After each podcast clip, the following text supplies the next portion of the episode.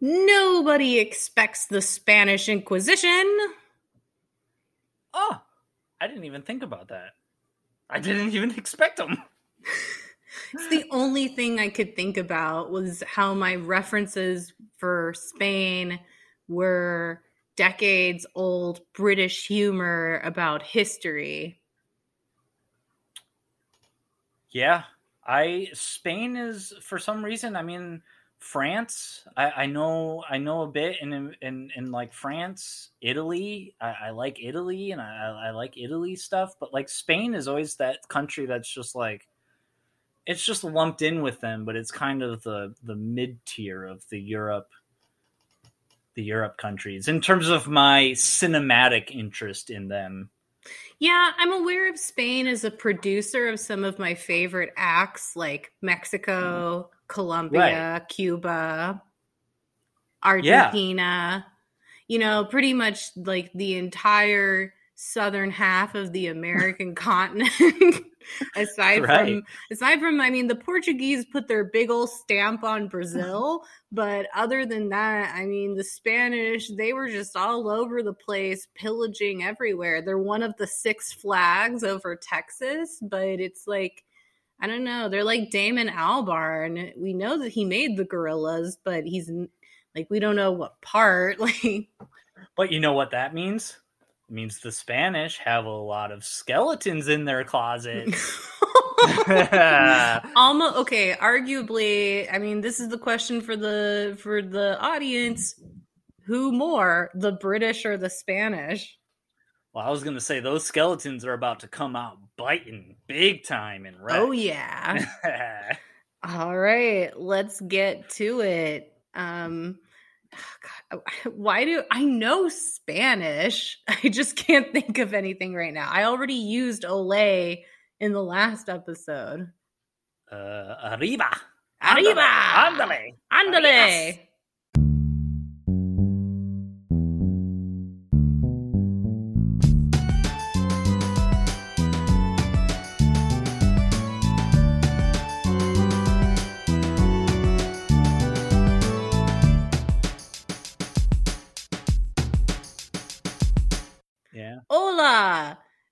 llamo Shira, and this is Necromancer. Necromancer. I myself am a fan of romantic comedies. Brett, what kind of movies do you like? I love horror movies. Also, is this the first found footage movie we've done?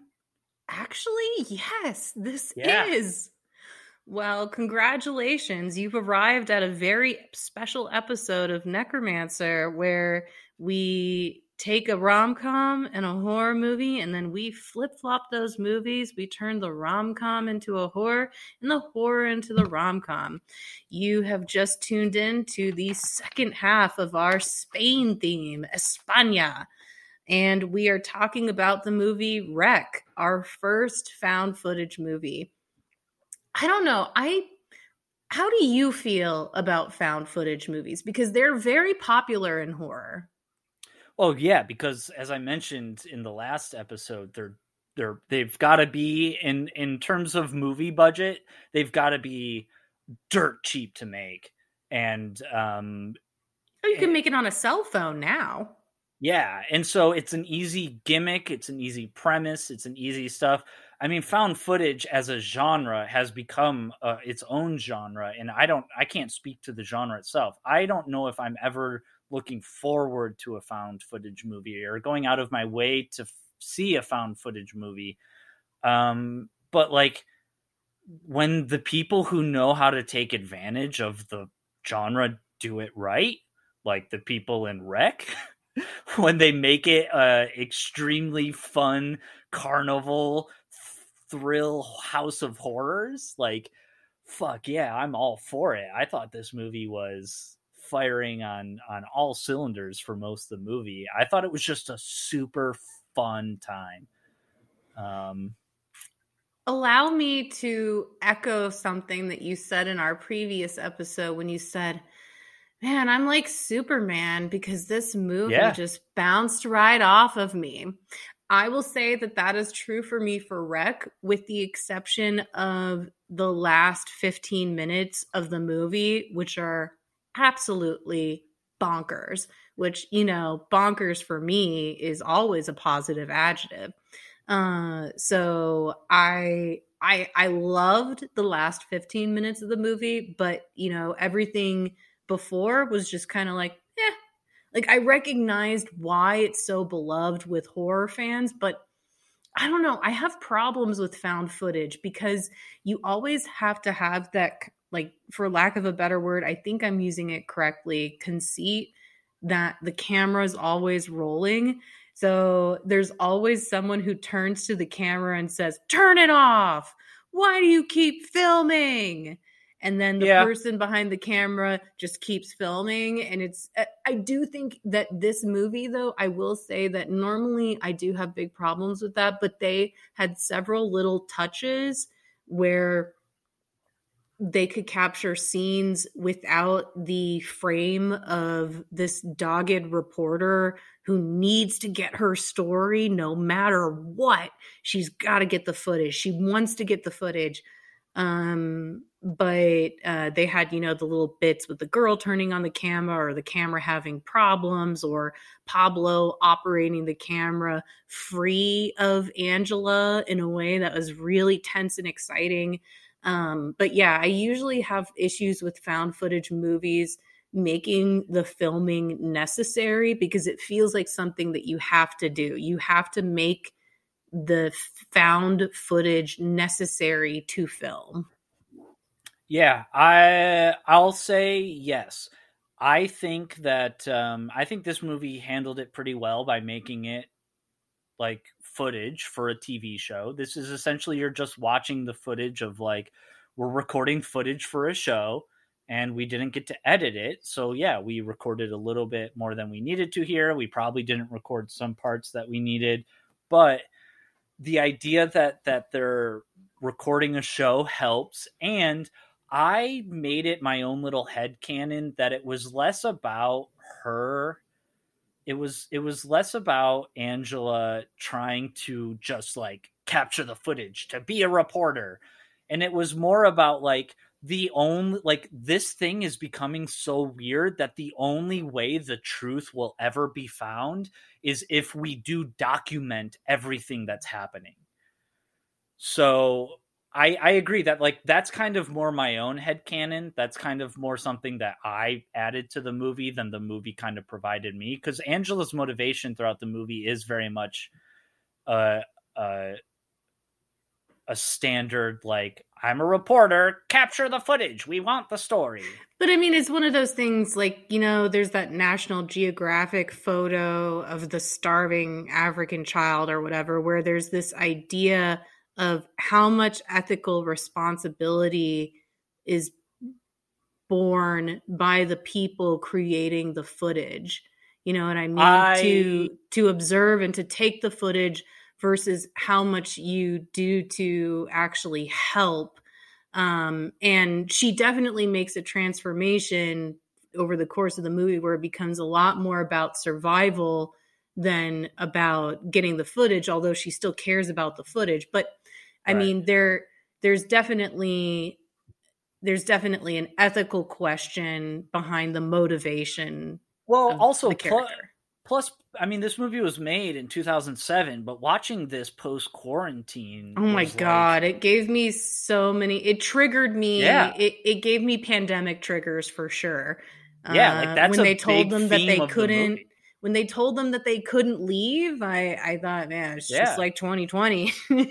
So it is like in in a in a quarantine type situation where the government is preventing you from doing something, telling you something bad is happening, but also not giving you the proper tools for survival. It is like we we need to document this to so that other people don't go through stuff like this or so that people can be held accountable because if they had just left right at the beginning everything probably would have been fine but then you wouldn't have an awesome movie so right um, but also, I will say that sometimes when I'm watching a movie like this, like I I was I was getting super into it. I was like, all right, yeah, yeah, yeah, I'm picking up what they're putting down.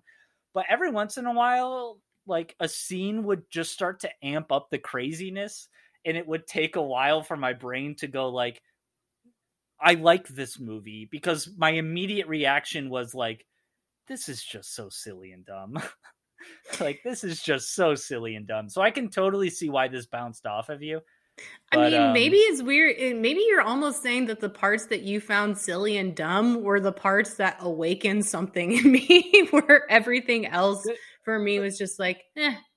No, there's just a lot of parts in the middle of this movie where it's just people yelling at each other and talking over each other and stuff. And I got into it because that, because I also I knew that like that was kind of the Spanish that was what the Spanishness of the movie was bringing was like the language itself allows for there to be more people talking over each other, more people to be demanding information out of each other, just the way that everything is communicated.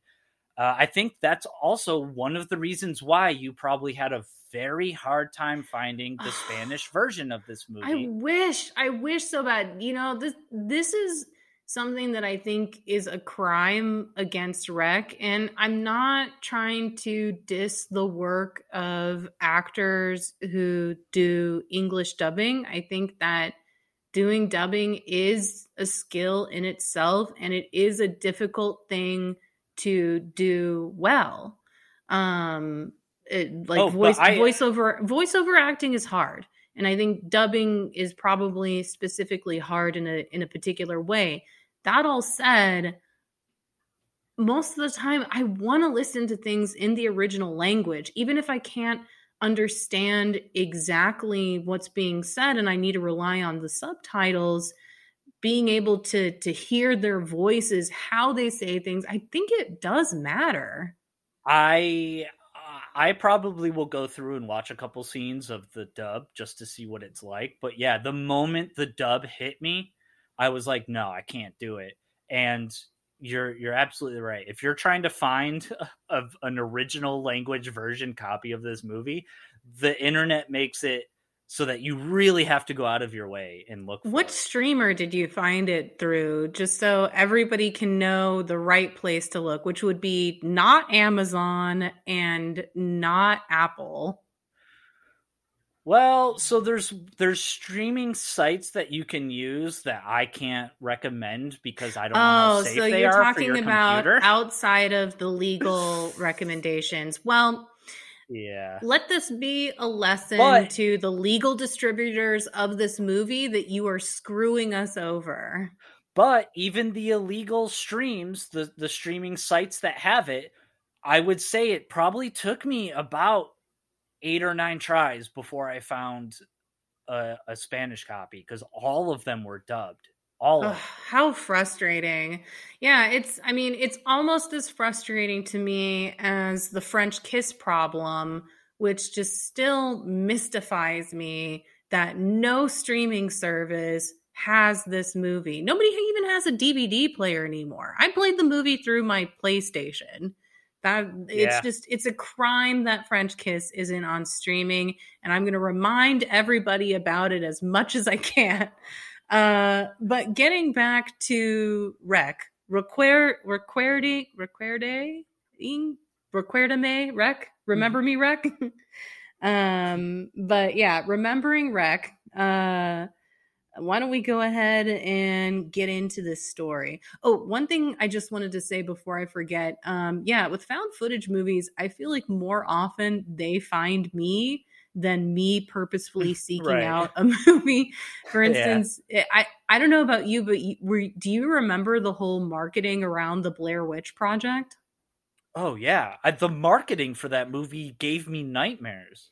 Oh my god, you really like, thought that there were these campers that got lost? I legit thought that there were these campers who had a tape found. They showed maps of where they found the tape, and they showed You know what I mean? Like I I had nightmares. I watched a uh, sci-fi special behind the scenes like primer on who the Blair Witch is, and then they had a special like 10 minute segment about the movie or whatever that was all like hyping up the movie and it gave me nightmares. Wow. I yeah. was super into it. Yeah. Before you even saw someone stand in a corner.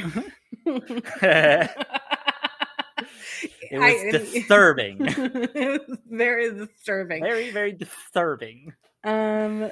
So getting back to to to Rec though, which didn't I I would wonder like if Rec had had marketing like that, uh, it would have been fun, right? Uh, so we've got reporter Angela Vidal and her cameraman Pablo. I like that we never see Pablo. Poor Pablo. Yeah. He's always just the guy behind the camera. Um, so they're covering the night shift of one of Barcelona's local fire stations for a television series while you're sleeping. I did want to change it to while you were sleeping to make it the same as the rom com, but I'm conscious of the fact that it was not the same. Uh, so while they're recording, um, the firehouse receives a call uh, about an old woman, Mrs. Izquierdo, who is trapped in her apartment and screaming. Now, the summary kind of glosses over this, but I would say for a movie that's so short at 76 minutes, we don't plunge right into the action. We kind of ease into it. It seems like, oh, here's a normal little report and they're even bored for a while. They have nothing to do. They're trying to find something to make a story and they can't.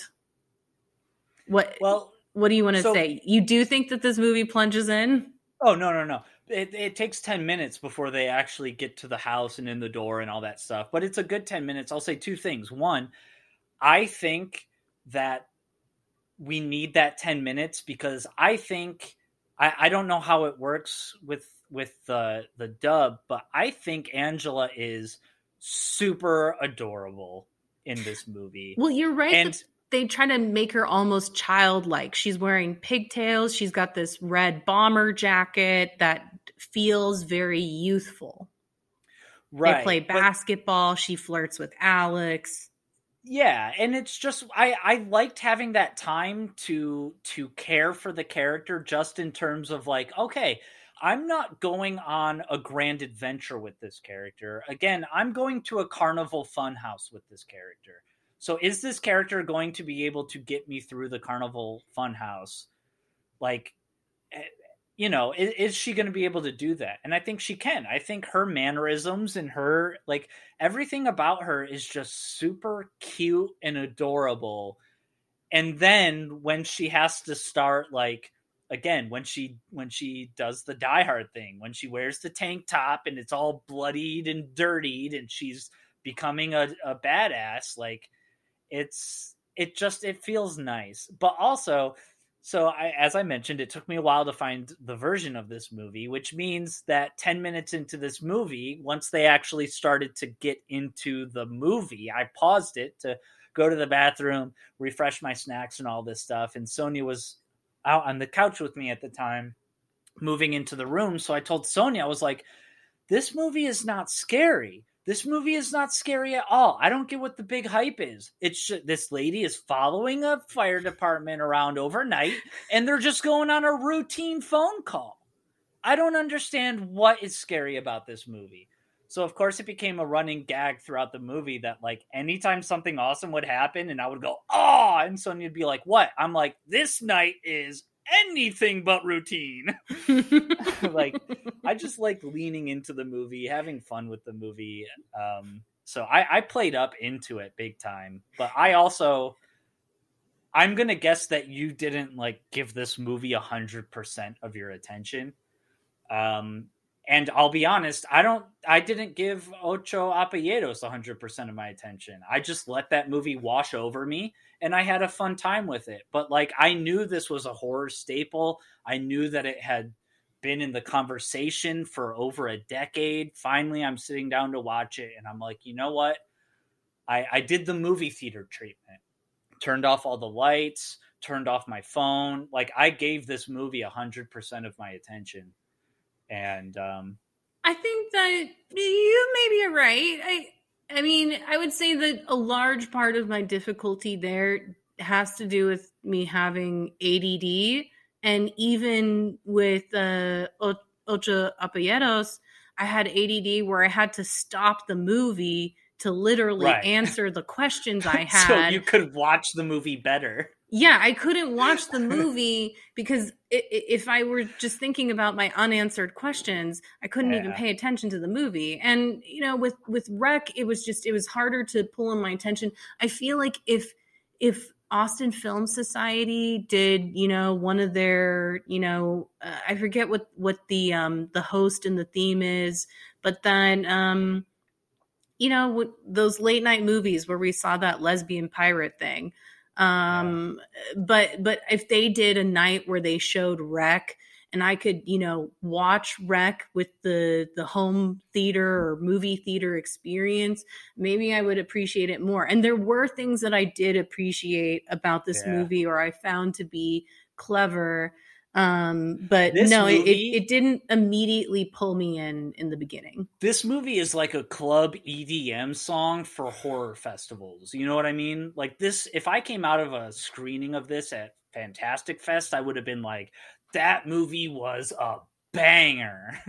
Yeah, you know, no, this, this would be the kind of movie that I would love to see at a fest because right you're watching all these movies and some are hit or miss for you and you're thinking like oh man i don't know if i can handle one more movie but then you see rex only 76 minutes and you're like ah, I'll, I'll go to one more right. and then it turns out to be the best movie you saw and then the, the, the, first time the lady bites a guy and like shit gets real the crowd goes nuts and you're like all right i'm in it yeah.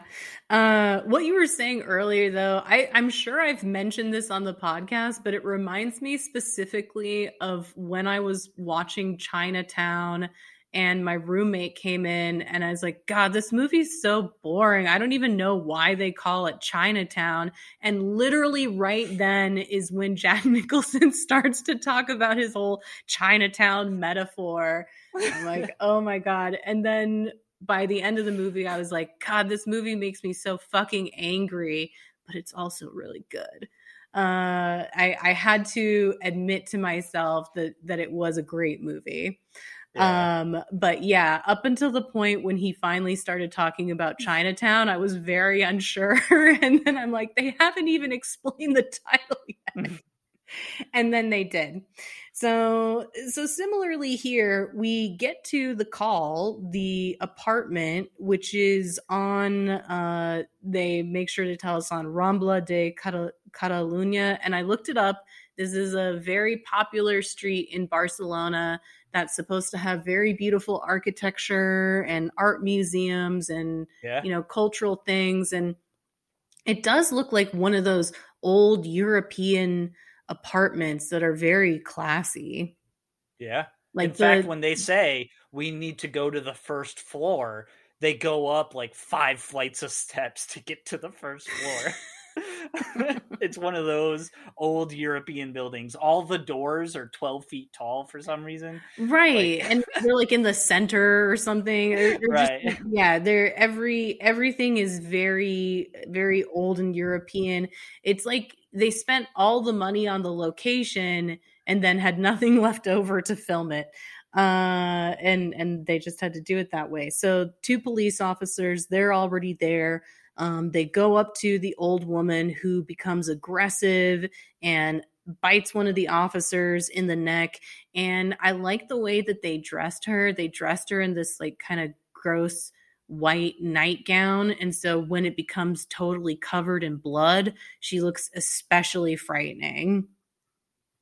Yeah, it's very creepy in the plainness of like you know what I mean? Mm-hmm. It's just a, a, it's just someone who was asleep, not ready for anyone to see them.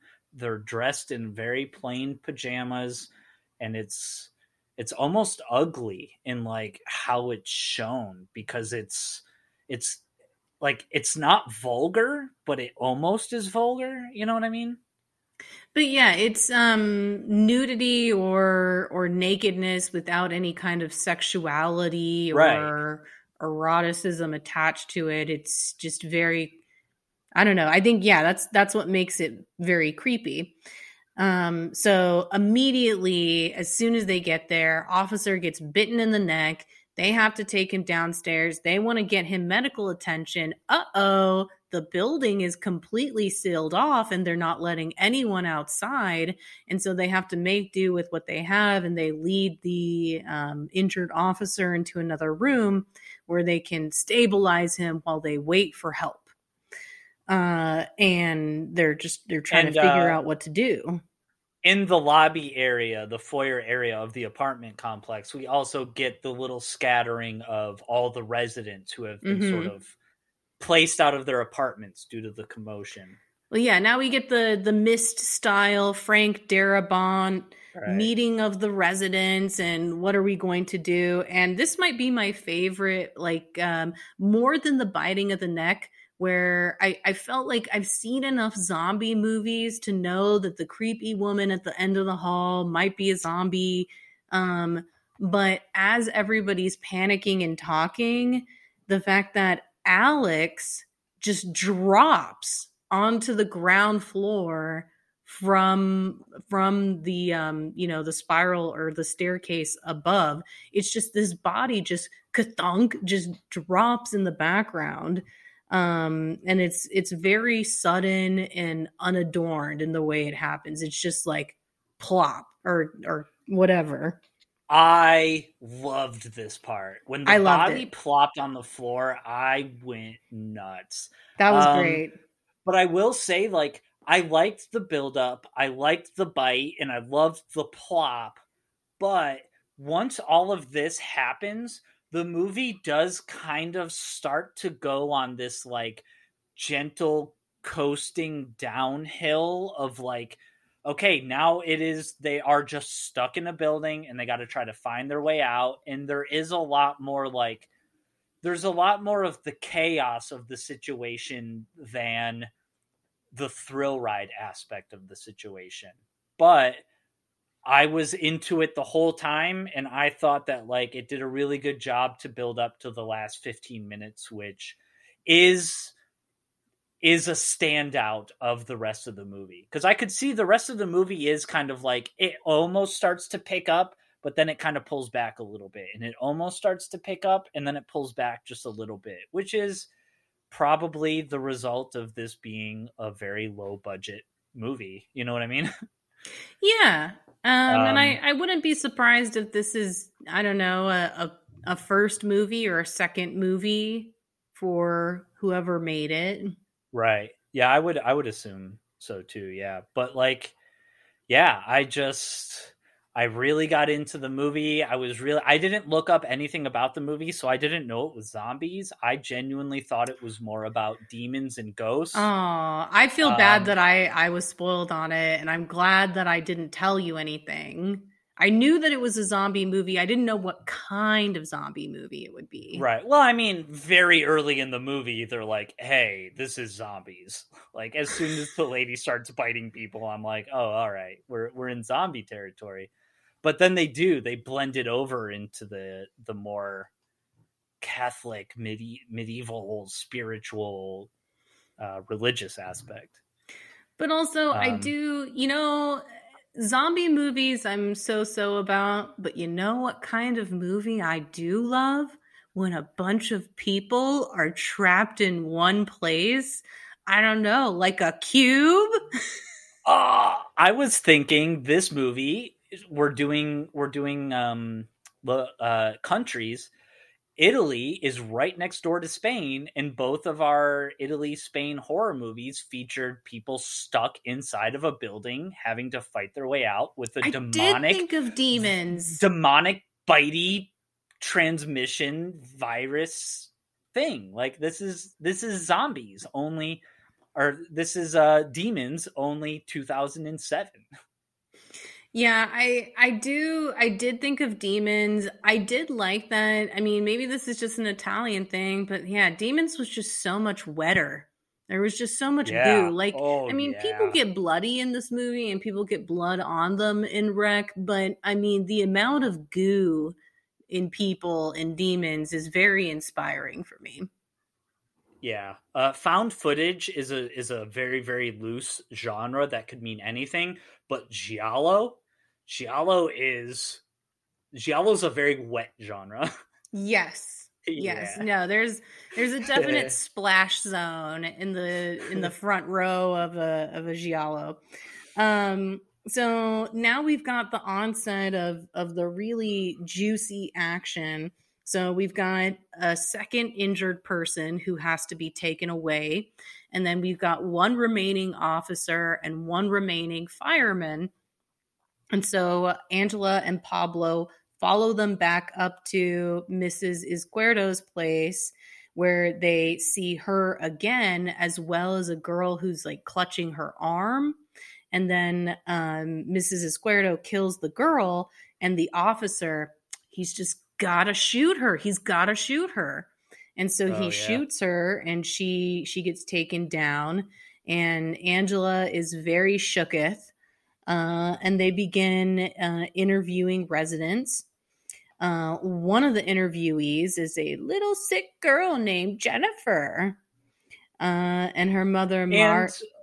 a lot of the interviewees make reference to the fact that like something isn't right or something hasn't been right for a while, but it's always like it's always glossed over because it's a very chaotic situation. Mm-hmm. So they they do their job, they do their due diligences of like establishing creepiness. This would make then, a yeah, great video game. Oh yeah, this would be awesome. Um, but then yeah, we get the the the little girl who's sick, and yeah, we just get more and more. I just I like the idea of a bunch of people who don't know what's going on, and all of them have different ways of dealing with it and all of them have different roles of authority when dealing with it even though in a situation like this there really is no defined authority right? Like the cop doesn't do a great job of managing the situation. He just does what's best which is telling everyone to keep calm which is what his orders are. So i just like movies where like people are su- people who are supposed to be in control don't know what's going on and then people who aren't supposed to be in control step up to kind of try to get a handle on the chaos. That's kind of like a little catnippy thing for me that i yeah. I just respond to. I like chaos in movies and this movie handles chaos really well. I do like a i do like a good a good bounty of chaos in movies. Um and i i like the situation you described where there's the person who would be a background character in any other story just kind of rises to the occasion. I think um, the uh, the Mist really had that too. Yeah. So now they're they they're interviewing Jennifer. Um, mother claims that she's got tonsillitis and also lets us know that the dog is at the vet because he's sick too. Uh, and then finally, the authority or seeming voice of reason arrives, the health inspector, but gosh, he's no help at all. He attempts to treat the injured, and for some reason, the dub gave the um, health inspector a British accent. Everybody else in the movie, in the dub, has an American accent, but they're like, this guy will make him British because he's an authority, I guess. Right. Yeah, that makes sense. Um, and then uh, the injured are are contained um, in the building's textile warehouse. Uh, and the health inspector gives us some exposition that they are infected with a virus similar to rabies. We've been here before 28 days ago.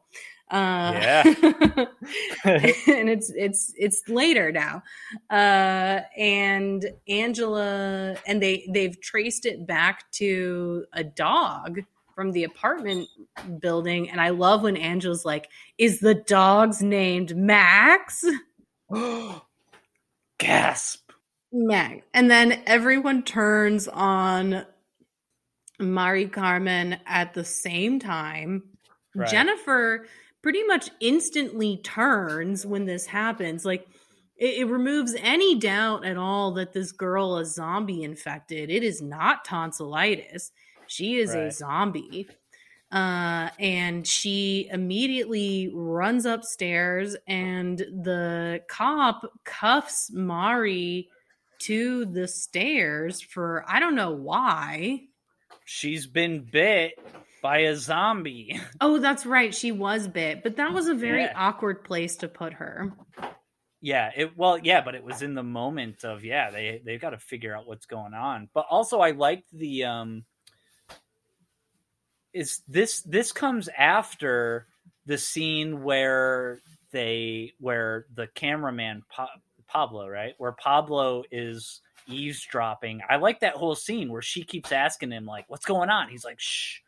And they oh, use the camera. He's eavesdropping on the Right. officer and the health inspector. Right. And then He's they using shut the, the camera door. as a tool to spy on them, which gives us some um some good exposition. But then yeah, this movie's very good at timing because you know that one of those guys that they have handcuffed is going to attack them. You know that the little girl is going to attack. Like but everything just happens like I would say just a fraction sooner than I was expecting, which was just enough for it to get a visceral reaction out of me. Only my visceral reaction wasn't one of like fright, it was one of like giddiness because I signed Oh up yeah, for the carnival no, the thrill ride. the movie's getting to be really fun. Like pretty Right. much when this happens and when they when they close down that metal door to keep Yeah. the zombies in the warehouse from getting into the lobby, it's like, ooh, now we're cooking with fire. Right. Uh, and so this is one of those moments where Pablo splits from Angela and he goes upstairs with the guys to look for Jennifer. And I think that the health inspector too has like some kind of syringe of something he wants to like, you know, he wants to stick her with a needle. Right. And I don't know how that's going to make things better, but apparently it will. But of course, they find Jennifer. There's a struggle. She bites Sergio, who is the police officer, and tells the others to leave him. Um, and the the noises the little girl makes very unsettling. oh yeah, they're like raptor raptor Yeah. noises. They sound very inhuman. Right. Uh, and so then Manu and Pablo find the remaining residents uh, running upstairs as the infected in the warehouse have broken down the door. So, you know, there was chaos before, there's even more chaos now. Yo. So we are down to essentially three survivors because what happened with the health inspector is he had to he got bit. He had to lock himself in. But even that was ineffectual because he was immediately able to get through the barrier that he created for himself and then um you know get that one guy who's like well the super has a key to every every room you can we can escape through the sewers that way Yeah. and then no, you're right. immediately after he gives that information it's like ah You mentioned this uh, in between recording, but it was um, these these characters give off very NPC vibes. And when the one character locks himself up in that space, he even says like, "This probably isn't going to be enough to hold me." But when the fireman is standing right by the door, and then the other character takes him by the shoulders and not just moves him away from the door, but switches spots with him to put himself right by the door where the guy who's been bit is. It's like, yes, they are telegraphing from a mile away that something bad is about to happen. But just again, the timing of this movie where he's like, the guy has it in his room, and then and then the guy's arm busts through and he bites him in the neck, and it's chaos. And we go from a very like, you've got to go here to now like you're going here. Mm-hmm. Yeah. So It's we've so received we've received our side quest from the Right. NPC who just died. Uh, and so we've got Angela, Pablo, and Manu, the three survivors. They go up to the apartment to find the key, and it's very frantic. Um, and of course, Manu is bitten outside of the apartment. And so Angela and Pablo have to then take refuge in the penthouse where they discover that this is just a, a freaking true detectives, yeah. Yellow King conspiracy culty apartment. I mean, this isn't your average stalker wall with a bunch of collaged pictures of someone's face. We've got newspapers and I don't know, crosses and Virgin Marys everywhere. Right. And medical jars and stuff. And oh yeah, no, it's just it's very, very creepy. Um it it reminds me of um I think it's like the third or fourth Conjuring movie where they find this like witch's lair. It's really amazing. Um, so then uh, we get to we get to the penthouse. They discover a tape recorder, which Classic. explains that the penthouse owner, an agent of the Vatican, was charged with the task of isolating an enzyme carried by a young Portuguese girl named Tristana Medeiros, whose symptoms suggested demonic possession. As the agent attempted to treat Medeiros, the enzyme mutated and became contagious. The agent then sealed Tristana in the house to die of starvation. An infected boy within the attic damages the light on Pablo's. Oh wait, oh, it immediately goes into this next bit. So yeah, we we just learned about this this crazy girl Tristana who is apparently sealed somewhere within the penthouse, or maybe the penthouse was locked because that was how they sealed her in. I don't know. Right. It's, it's just it's really creepy and then um, just randomly the hatch to the attic opens and so pablo sticks his camera up there to look around uh, and then that's when the infected boy uh, damages the light on the camera and puts them in total darkness. So we immediately go to third act of silence of the lambs where you know clarice starling or Angela in this case is blind in the dark uh, while somebody else is her eyes. Uh, and the next thing that happens was probably my favorite part of the whole movie because it's so freaking creepy. A figure comes out of, uh, like, starts to come out and Angela's not able to see it. it. It's Pablo seeing everyone, and it is the emaciated figure of what the summary is telling me is Tristana. Um, I don't okay, know if yeah. are we meant to assume that it's her or that it's just some crazy ghoul. Um, yeah, I kind of just took it as like it could have been her, it could have been just some crazy thing. Yeah, it's kind of unclear but just this this completely nightmarish figure um comes out. And even though she is completely like very skinny and has this like wispy stringy hair her like face and her neck seems like really big. Right. So it's there's like weird. It's a it's an off-putting design because it's just humanoid enough to be like it's a person, but it's also just humanoid enough to be like clearly there's something evil about this thing that I should stay away from because if it sees me, it will hurt me. It's proportionally off. Like the size of yeah. her mouth and jaw, it's like she's been evolved for the eating of humans. um, and so then they try to escape, but of course, Pablo is killed by Tristana and drops the camera. Angela then picks it up and looks through the screen. Seeing Tristana eating Pablo, she panics, trips, drops the camera. The camera rec- continues to record as Angela is dragged into the darkness screaming. The end.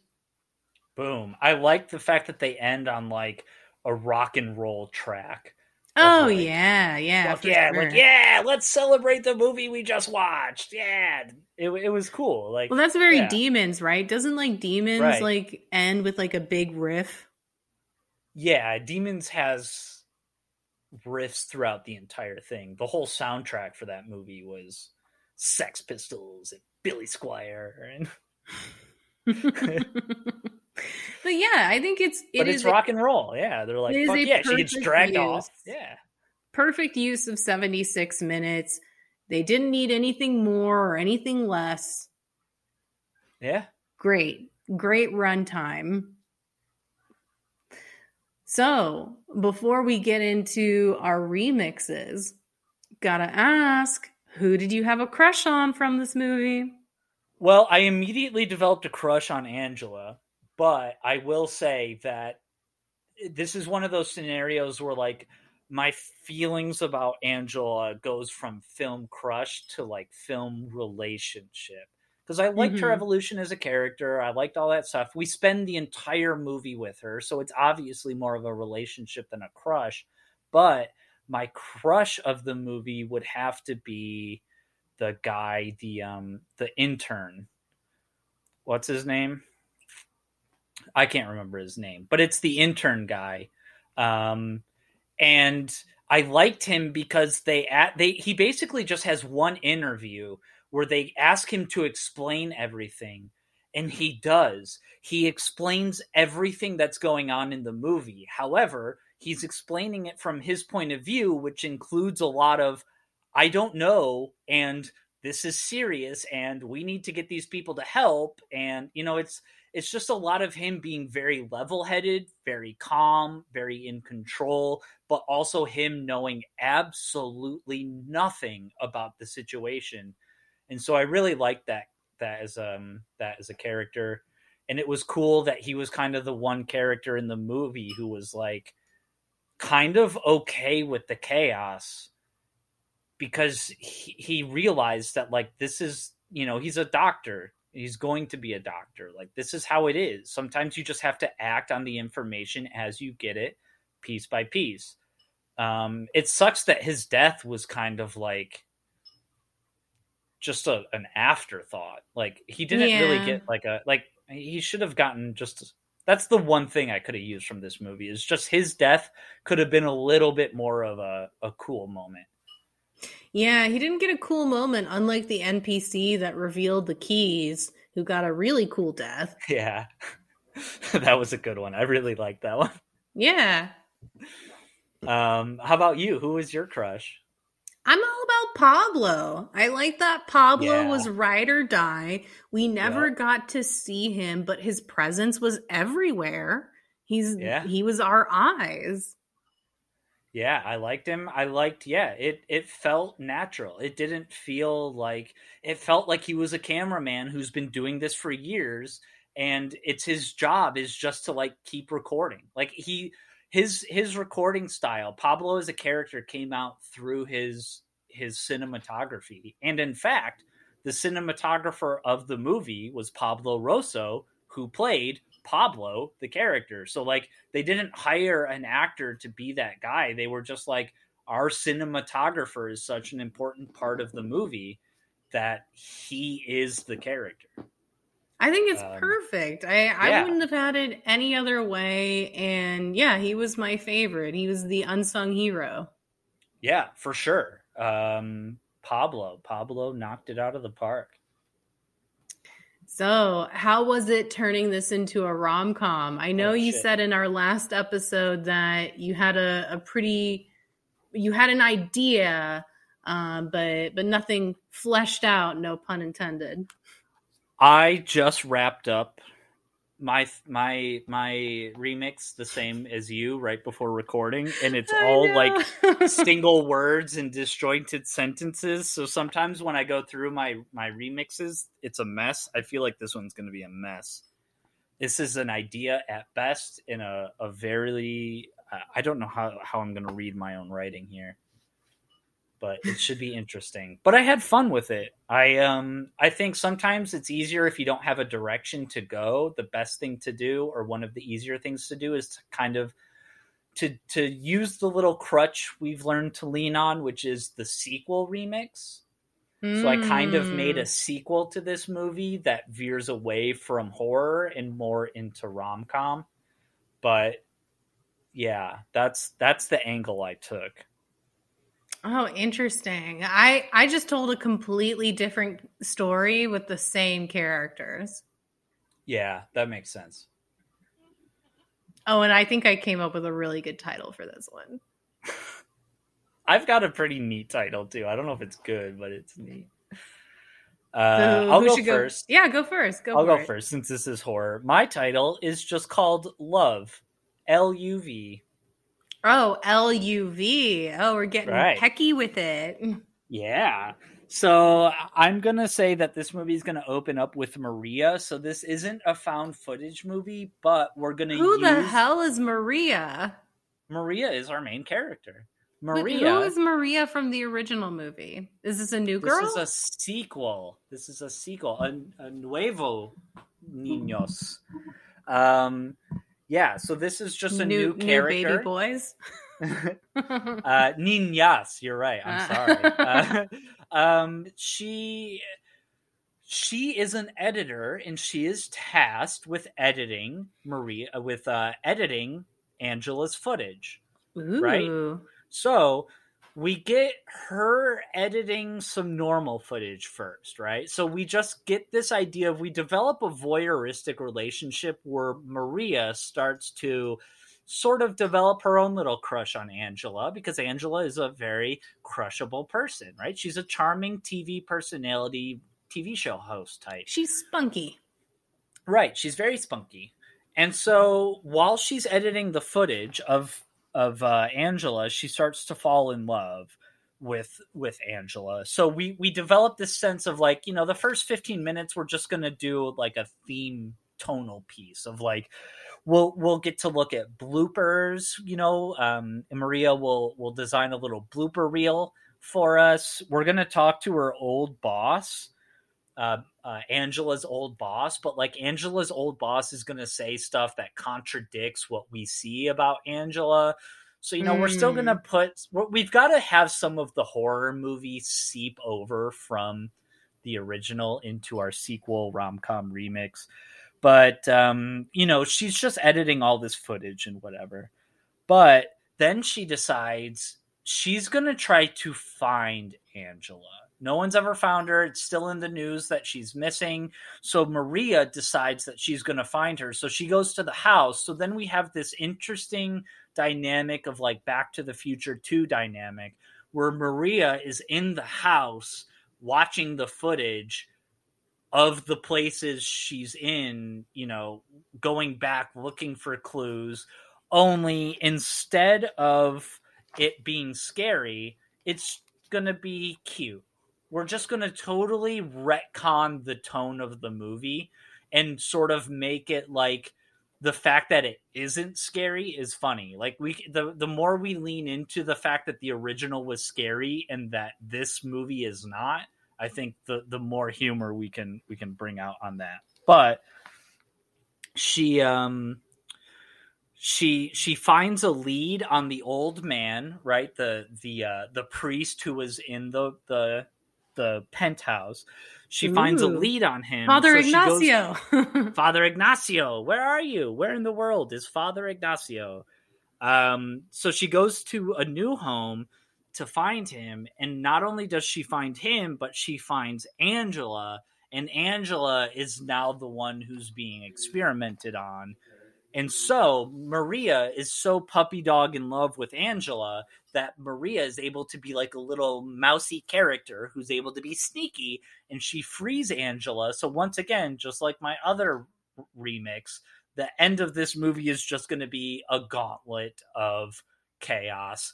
So once she frees Angela, Angela is not only like we don't need to escape. We need to put an end to this. So they go to find Burn Father it to Ignacio. the ground. Right. And so they've got demons everywhere, but the demons are all incompetent and stuff because it's a rom com. So we're going to lean more into hijinks territory than actual fright and scary territory. But the big thing that's going to happen is at the end of the movie, they're gonna they're gonna have the original camcorder or whatever and it's gonna be recording and maria is gonna go in to give angela a kiss but then maria is dragged away into the darkness just like angela was in the first movie. No! And then we cut to credits and then we cut back from credits and it's a fake out and angela's like oh hell no. So she goes into the darkness and then we just hear a bunch of screaming as demons are being slaughtered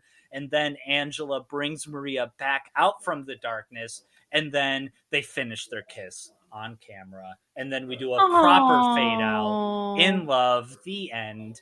So I just wanted to play with the last shot of this movie and like the rom com spin on it of the the the lover being torn away from from their other lover and then them saying, "Oh hell no, let's just finish this right here and now." Bing bang boom, the end. Kiss. Happy ever after. The end. Dot dot dot. I like Question that. Mark? I think I think that that's cute. Yeah. And I like that you made it a lesbian relationship and that and Angela was still in the movie. You tricked me at first with Maria. Right. But it turned out Maria was the love interest. Yes. I appreciate so, that. Um, oh, I don't know what I was going to say to to add on to what you did, but yes. Um, so yeah, I'm curious to know how you took it. But oh, I was just going to say, yeah, the only thing I wanted to do was keep the found footage aspect, but make it like, you know, the sequel to a found footage movie that isn't just more recording of footage. Oh, like the film sequel of the Blair Witch Project with Matthew Lillard? I never watched it, but oh, it's so silly. Book of Shadows. Book of Shadows is very ridiculous. I bet. Are you ready for this title? Prepare yourself. I can't wait. Getting wrecked. Oh yeah, I love it. And of course, it's R E C apostrophe D. Right. There yeah, there's no other way it could be anything else. Getting wrecked. Getting wrecked. So Angela is a reporter willing to do anything to get her program while you're sleeping more buzz, more attention. So one night she's covering some firemen as they attempt to rescue people from a burning building. And despite their warnings, she decides to follow them inside the inside the building where she finds a mother and daughter that are stuck in an elevator and attempts to help them. And she is successful in prying open the doors and setting them free with the help of her cameraman Pablo. But then she inhales too much smoke and faints. And that is when Manu a gruff, bald fireman who wasn't mm. so enthusiastic about Angela's nosy coverage is the one to rescue her. Aww. Pablo, of course, gets the perfect shot of Manu bravely carrying Angela out of the building, and the clip goes viral. This turns Manu into kind of a local celebrity and kind of thirst trap. You know, like how there was that Argentinian guy, Salt Bae, that everybody was obsessed with because he was really good at cutting steak and sprinkling salt and he looked interesting. No. well, you can look up you can look up Salt Bae online and and refamiliarize yourself with the moment but the idea is everybody's super into him. Maybe they've got like a name for him like um mr like chief clean after mr clean. Um yeah. but you know there's it's like a whole moment and everybody's wondering are angela and manu romantically involved? And so angela sees this as an opportunity to get more people watching while you're sleeping. So she proposes to manu that they pose as a couple for a few months while the clip still has some traction. And he agrees to it on the condition that Angela help bring attention to his charity for retired firemen. Because, of course, firemen, they inhale a lot of smoke. Most of them probably have, um, I don't know, health problems. Like um, Rob Lowe has um, uh, he's got lung cancer in Lone Star 911. That's basically where I got this idea from. I just oh, sure. I assume that firemen have job related health problems. And she's super touched to know that Manu has more to him under his grumpy exterior. And so we get to the meat of a fake relationship story. They have to go on interviews together. Maybe there's a few arranged dates. And over the course of this, Angela begins to warm up to Manu. Um, but Manu is kind of a little harder to read. Um, but we start to learn more things about him. Like, even though he's this kind of tough, gruff guy, he likes all these soft things like baking and gardening, maybe even knitting. You know, he's like the, the kind of guy who looks really tough, but he's actually really sensitive. Um, yeah. And finally, Angela tells Manu that she has feelings for him, but Manu thinks that it would never work for real and he rejects her. So, of course, Angela is heartbroken. Pablo, her ride or die cameraman, is pissed. He goes to Manu and demands answers. And this is where Manu confesses that he's had relationships before with women he's rescued. But after the endorphins die off of having survived this, you know, event and and you know, being with Manu long term, most of the women end up leaving because they are more into him as this, you know, tough, brave fireman than the right. kind of man he is on the outside. And Manu just wants a woman who's going to love him for him, not because he rescued them from a fire. Mm. Right? I mean, this this feels yeah. like a this feels this... like a conflict the firemen would have, right? I'm sure they deal with it all the time. Fire firemen listeners chime in. Uh, and so Pablo takes this all in and he's got an idea. Because this is a Spanish movie, Pablo is obviously a meddler. Uh, and mm-hmm. so he mm-hmm. tells Angela to show up at the apartment building where Manu rescued her, and he tells Manu to do the same thing. Uh, and he manages to get Manu in that same elevator that trapped the mother and daughter, and then makes the super shut the elevator off. So when Angela comes in, she sees Manu is trapped, and guys, this time she saves him. Whoa. so yeah, I can just imagine a tiny little five foot ten, 110 pound girl saving a carrying someone pound, like a giant yeah yeah yeah. a 200 pound man. And funny you should say that. The one line of dialogue that came to me was her saying i'm not going to carry you though to which manu says i insist. Uh Aw, yeah and so maybe we do have that moment where she fireman carries him outside and then they kiss and then the end. Aw. I like it. Getting, Getting wrecked. wrecked. yeah, it a viral hit. I oh by the way, you said viral hit. I know it had nothing to do with this, but that is a really, really good comic that I recommend to you.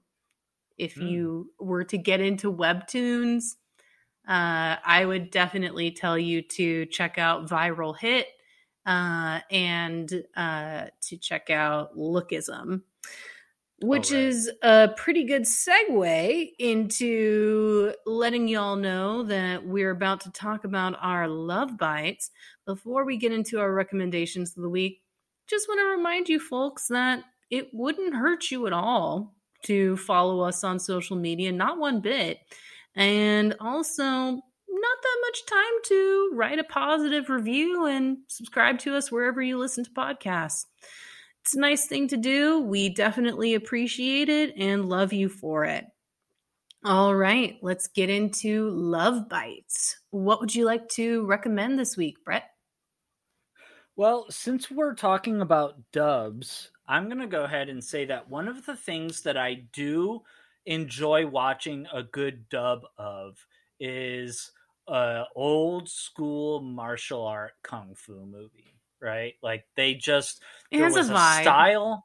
It, there was a style of dubbing that they had, and they just there was something about like there's something about the cheesiness of those old martial arts movies and the way that when they speak in Chinese or Mandarin or whatever language they're using, they have a certain cadence which allows for certain emotions to come through and when some of these 70s guys when when some of these guys back in the 70s were like dubbing these martial arts movies, man, like they really just leaned into the silliness of the movie and they leaned into the cadence and they they I don't know how well the translations are translated, but it doesn't matter because the the cadence and tone and everything. Your monkey across. style is no match for yeah. my dragon style. I, I bust out lines like that all the time when I'm just like driving around in my car. I'll just say something like, "But it's like a very crouching specific... fist style has no match for my." um, it is a specific yeah, cadence, a certain... though. You're so right yeah. about that. Like, it, it's immediately recognizable to me when you describe it. Yeah, and so I love it. One of the movies that I've always been hesitant to watch is the Return to the Chamber to the 36 Chamber of Shaolin. Now, ah, the 36 chamber, I learned about them through Wu Tang. Yeah. Oh, yeah. Wu Tang, RZA for sure. So, um, the 36 Chamber of Shaolin is a very famous martial arts movie. It's essentially one giant training montage where the guy goes to a Shaolin temple and trains, and then he becomes awesome. And at the end of the movie, he's created a 36 Ooh. chamber of Shaolin. It's Don't threaten fantastic. me with a good time.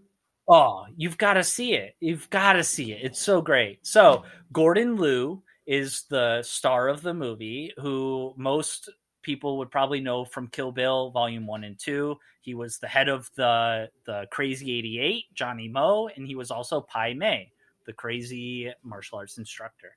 So the evil martial arts instructor. Um, so Gordon Liu is the guy who's in the first movie, and he plays the guy who goes into the um the the the place, right, and becomes the the master. Well, the sequel turns out that in the sequel he plays a different character and someone else takes on his original character but in the sequel it's essentially the same thing he goes to the the the shaolin temple to learn kung fu so he can beat up the people terrorizing his village only the guy who is the main character from the first movie doesn't let him into the temple instead what he does is he tasks gordon liu with constructing a scaffolding around the temple so that they can do maintenance on oh, it. Oh, 36 more chambers? So, while Gordon Liu is constructing this cat the scaffolding around the temple, he is also observing the people doing their martial arts and katas and stuff. So of course, he begins to incorporate the martial arts into his construction techniques and at the end of the movie, they lean into this premise full force. By the end of the movie, so he Miyagi'd he him. He doesn't know kung fu. He knows construction. He develops his own scaffolding mm. style hmm. kung fu. And at the end of the movie, I swear to God, it's on par with Cirque du Soleil level crazy intricacies of like Gordon Liu is building scaffolding around his opponents as he's fighting them so that he can trap them inside of the scaffolding. You know what I mean? Like I don't know just... what you mean. I'm not even going to pretend to know what you mean. It just sounds crazy and I okay, like okay. crazy. Just to he's got little bamboo zip ties and he's got little bamboo poles and with these zip ties and poles as his weapons, his main primary mode of kung fu is not to attack the people, but to immobilize them by constructing stuff around them or by tying them to things or to each other.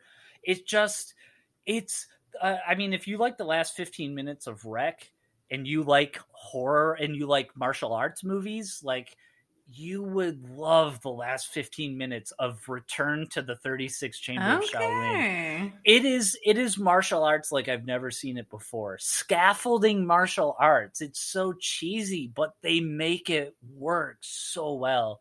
And then of course, there's a threequel. There's Disciples to the 36 Chamber of Shaolin, where Gordon Liu takes on the original role of the monk who, who, from the first movie, and then these other people come to him and they need his help, and he slowly teaches them throughout the course of the movie. And that one's a fine movie, but like Return to the 36 Chamber of Shaolin is one of those sequels that, you know, I I think it, it's right up there with the original, man. Holy smokes. Scaffolding Kung Fu.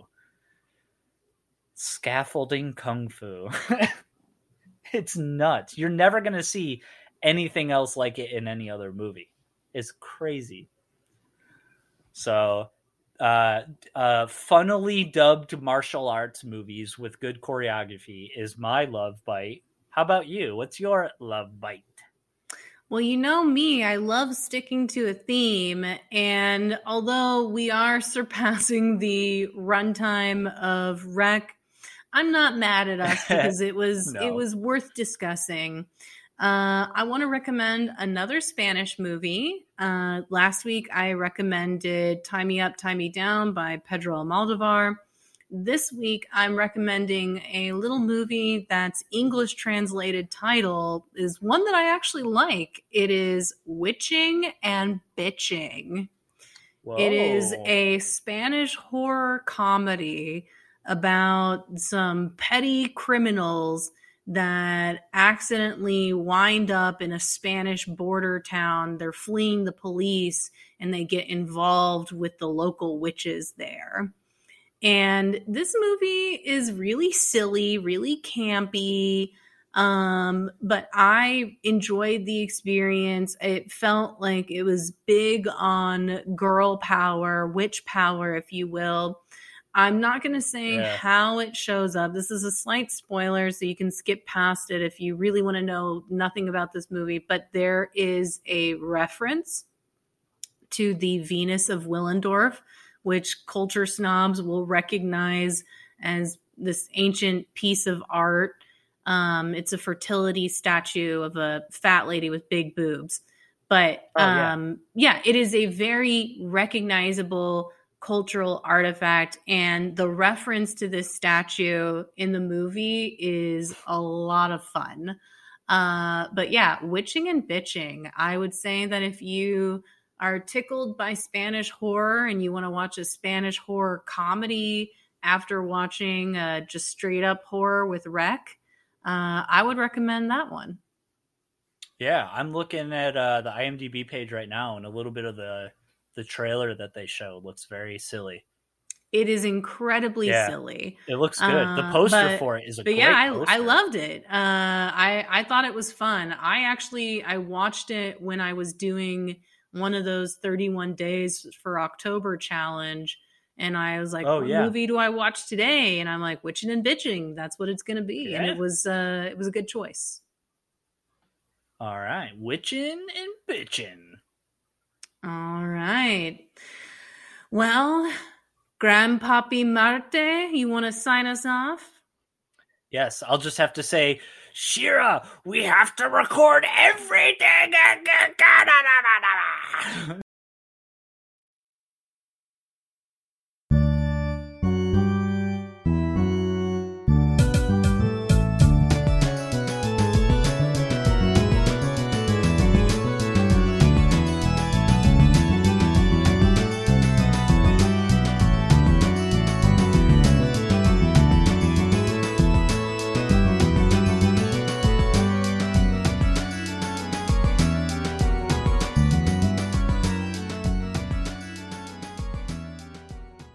Necromancer is produced by Brett Dorman and Shira Moore. The theme song is Symphonia 3 by Kevin MacLeod on the album Oddities.